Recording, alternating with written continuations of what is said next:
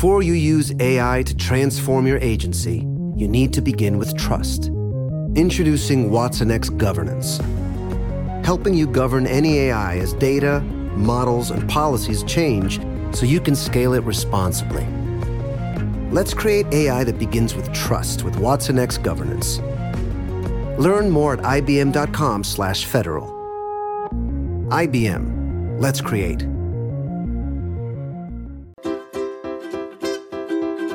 Liberamente.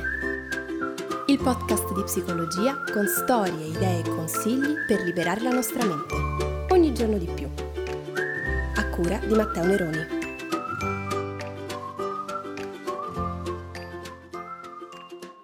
Ciao a tutti menti libere, oggi rispondo a Gabriele che mi fa questa domanda.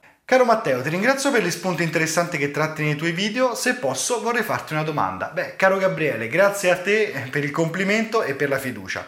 È un periodo che mi sento molto stanco e nervoso, mi sento totalmente assorbito da famiglia e lavoro che prosciugano gran parte delle mie energie quotidiane. La mia vita mi piace, ma nonostante ciò ho tantissimi pensieri per la testa che mi opprimono e sento di aver perso la felicità di un tempo. Cosa posso fare per ritrovare la pace con me stesso? Beh, carissimo Gabriele, la tua è un domandone. Devi sapere che il tema del benessere psicologico e della pace interiore può essere affrontato da diversi punti di vista vista. Perciò, visto che ci siamo, ti do direttamente il mio punto di vista, tratto dalla mia esperienza personale di vita.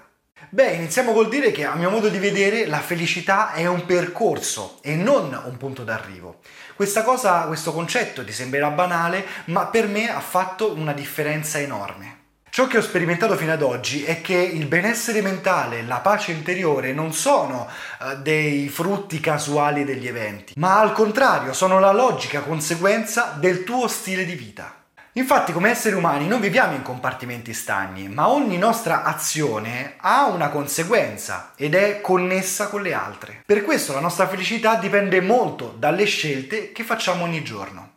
Ad esempio, se decidi che da domani cominci a fumare una sigaretta ogni sera prima di andare a dormire, molto probabilmente la mattina seguente ti risveglierai con un pugno nello stomaco o con la tosse. Se durante la settimana non dedichi almeno una mezz'ora per fare sport, per praticare un'attività fisica, è naturale che ti sentirai molto stanco e indebolito. Nello stesso modo, se lasci che i problemi, per esempio del lavoro, vengano con te a casa tua, probabilmente non riuscirai mai a godere dei bei momenti con la tua famiglia. Ciò che voglio dirti Gabriele è che sei tu il responsabile del tuo benessere e sta solo a te prendere le redini del tuo personale stile di vita. E ricorda che la felicità è il frutto di costanti scelte ad alto impatto positivo. Perciò la seconda cosa che devi fare è mettere a fuoco ciò che ti fa star bene. Tutti infatti nella vita desideriamo essere felici, la pace interiore, il benessere della nostra mente. Eppure, se ci fermiamo a riflettere,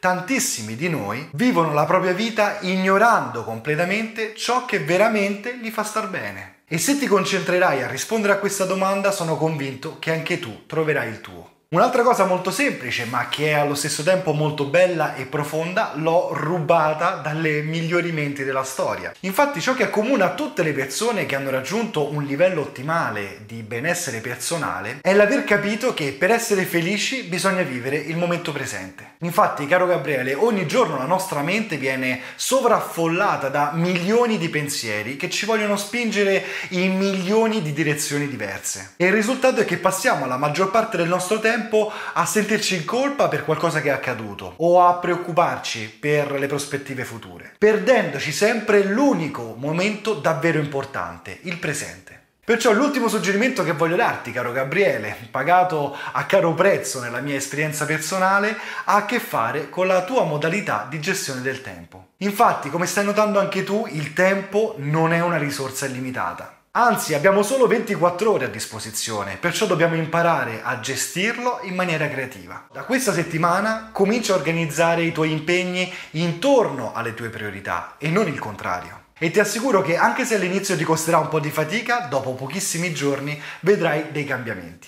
Te lo garantisco. Perché ciò che ho imparato è che la differenza tra una persona che è soddisfatta della propria vita rispetto a una che si lascia vivere sta proprio nell'uso che fa del tempo che ha a disposizione. Bene Gabriele, questi erano i miei suggerimenti spero che ti siano stati di aiuto. Se anche tu hai delle domande sulla psicologia, non perdere l'occasione di scrivermi al contatto WhatsApp che troverai in fondo a questo video. Io vi saluto a tutti e vi do appuntamento al prossimo video. Ciao! Liberamente. Il podcast di psicologia con storie, idee e consigli per liberare la nostra mente. Ogni giorno di più. A cura di Matteo Neroni.